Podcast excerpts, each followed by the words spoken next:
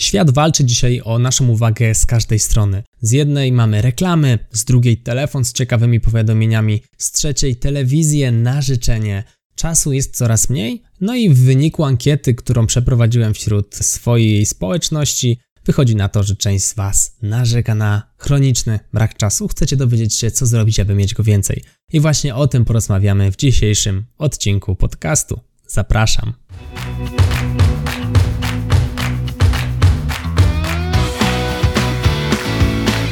Chcesz przenieść swoją karierę na wyższy poziom?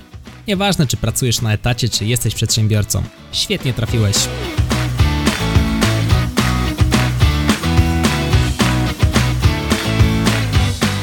Nazywam się Michał Kowalczyk i witam Cię w Excellent Work Podcast.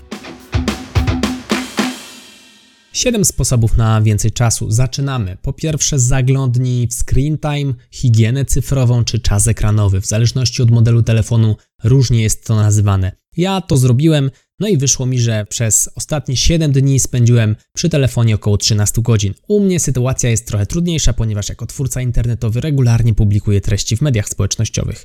Natomiast 13 godzin, gdybyśmy od 168 godzin z tygodnia odjęli 7 razy 8 godzin spania, pozostaje nam 112 godzin. Wychodzi na to, że 12% czasu tygodnia spędzam przed telefonem. Nadal jest to dużo. Ciekawy jestem, jak to wygląda w Twoim przypadku. Być może właśnie spojrzenie na higienę cyfrową czy screen time uświadomi Ci, że telefon to jest coś, czemu warto się naprawdę przyjrzeć. Pochowaj sobie przede wszystkim ikony mediów społecznościowych z pulpitu, schowaj je gdzieś w folderach, gdzie będą trochę trudniej dostępne, albo odkładaj telefon, kiedy na przykład zaczynasz się uczyć lub pracować. Jeżeli masz go w zasięgu ręki, będziesz po niego sięgał znacznie częściej, co spowoduje, że będziesz rozproszony, a to rozmyje Twoją produktywność, kradnąc Ci kolejne minuty w ciągu dnia, które to w ciągu miesiąca staną się całymi dniami. Punkt drugi to poszukaj pozornie straconego czasu. A więc jeżeli szukasz przestrzeni na naukę, a właśnie takiej przestrzeni szukały osoby, które udzielały mi odpowiedzi w mojej ankiecie, polecam Ci sprawdzić miejsca, które pozornie wykazują się straconym czasem. I mam tutaj na myśli na przykład prace ogrodowe. Jeżeli uczysz się słuchając, jeżeli uczysz się czytając, jak najbardziej możesz mieć słuchawki w uszach i przy pracach ogrodowych korzystać z tego typu edukacji. We wszystkich kolejkach, o drodze do pracy więcej możesz posłuchać w 82 odcinku podcastu, ale także możesz odzyskać czas korzystając z toalety. Jak dziwnie by to nie zabrzmiało, jest to przestrzeń, w której możemy uzyskać kilka minut. Kolejny punkt to planowanie. I z jednej strony kojarzy nam się to z zakładaniem na nas pewnych okowów, natomiast z drugiej planowanie daje wolność. Dlaczego daje wolność? Ano dlatego, że przede wszystkim wiesz, co masz zrobić. Wiesz, co czeka na Ciebie w ciągu dnia, a więc jest Ci łatwiej przechodzić pomiędzy kolejnymi czynnościami, jest Ci łatwiej je odhaczać. Jeżeli zrobisz to sprytnie, być może zostanie Ci jeszcze trochę więcej czasu na naukę, nawet w czasie pracy. I mówię tutaj z doświadczenia, pracując w korporacjach, na tyle szybko wyrabiałem się ze swoimi obowiązkami, że w czasie pracy dalej się uczyłem, a było to z korzyścią dla pracodawcy, bo uczyłem się m.in. Excela, co pozwalało mi pracować jeszcze wydajniej. Gdzie planować? W jakich narzędziach? Możesz rozpocząć od prostego zeszytu. Pamiętam, za czasów korporacyjnych miałem po prostu notes, który leżał obok mojej klawiatury, w którym notowałem sobie rzeczy, które powinienem zrobić. Idąc stopień dalej, możesz skorzystać z aplikacji, na przykład Todoist. To bardzo intuicyjna aplikacja, od której ja również zacząłem swoje cyfrowe planowanie. To jest aplikacja, w której możesz przechowywać takie podręczne rzeczy, o których powinieneś pamiętać, nawet takie w stylu kup mleko. Chodzi o to, aby wyrzucić ze swojej głowy wszystkie rzeczy, o których musisz pamiętać. Dzięki temu mniej energii będziesz tracił na to, żeby się zastanawiać, czy o wszystkim pamiętasz, a będziesz mógł tę energię poświęcić na przykład na wymyślanie czy odpoczynek, co wpłynie pozytywnie na Twoją produktywność. Jeżeli chcesz wyjść na najwyższy poziom, sprawdź bardziej zaawansowane aplikacje takie jak Asana, Nozbe czy ClickUp, z którego osobiście korzystam od ponad 2 lat i bardzo sobie chwalę. To świetne narzędzie do planowania nie tylko swojego czasu pracy, ja tam działam nawet ze swoim zespołem. I teraz nie planuj każdego kroku. Nie chodzi o to, abyś od dnia dzisiejszego każdy krok, który podejmiesz, już zaplanował sobie wcześniej w aplikacji. Na razie zacznij małymi krokami, wpisuj sobie te duże rzeczy albo te rzeczy, które Cię męczą i które chcesz zrobić w najbliższym czasie. Wpisz sobie je jak najbardziej do dziennika, do Todoista czy innej aplikacji do planowania. Chodzi przede wszystkim o odzyskanie Twojej energii. Jeżeli wstajesz rano, spójrz do notesa, spójrz do Twojej aplikacji, zobacz, co czeka Cię w ciągu dnia, Być może czujesz, że już na dzień dobry o poranku nie zrobisz tych wszystkich aktywności. Nic w tym złego, przerzuć je sobie po prostu na kolejny dzień. Chodzi o to, aby o niczym nie zapomnieć, ale też nie polega to na tym, żeby wszystkie aktywności wykonać w ciągu jednego dnia.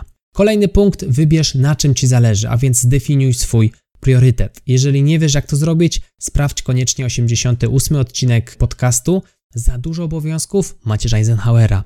Zapisuj sobie w zeszyciku wszystko co robisz przez 2 dni, zobacz co było naprawdę ważne przez te ostatnie 2 dni, no i zobacz co było takim zapychaczem. Zmiana zaczyna się od świadomości, a więc zrób sobie 2 dni diagnostyczne, notuj każdą czynność, którą podejmujesz, po to, aby zobaczyć, co można wyrzucić z tego Twojego kalendarza, aby zająć się rzeczami naprawdę ważnymi. Popraw swoją produktywność i tutaj kłania się odcinek 29, jak zarządzać swoją skrzynką mailową. Pracując na etacie, skrzynka mailowa stanowi naprawdę bardzo często duży problem i złodziej czasu.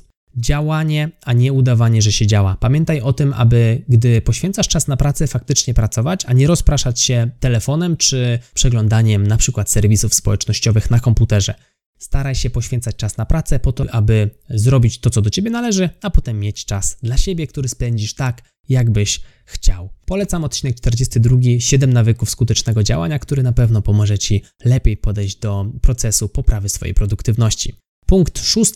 Nie daj sobie wejść na głowę z zadaniami. I mam tutaj na myśli szefa, a także najbliższą rodzinę. Bardzo często to te dwie osoby albo grupy osób kradną trochę tego naszego czasu, grając czasami na naszych emocjach, co w mojej ocenie nie jest etyczne, ale jak najbardziej się zdarza, albo grając na naszym poczuciu winy. Pamiętajmy, że jeżeli wykonaliśmy swoją pracę, również mamy prawo do czasu dla siebie i tu nie chodzi o to, żebyśmy przez 8 godzin pracowali i przez 8 godzin nic nie robili, bo każdy pewnie z nas ma jakieś obowiązki domowe, ale chodzi o to, aby też wygospodarować pewien czas dla siebie, bo na koniec dnia jesteśmy ludźmi, no i odpoczynek jest częścią naszej doby. Zadbajmy również o siebie.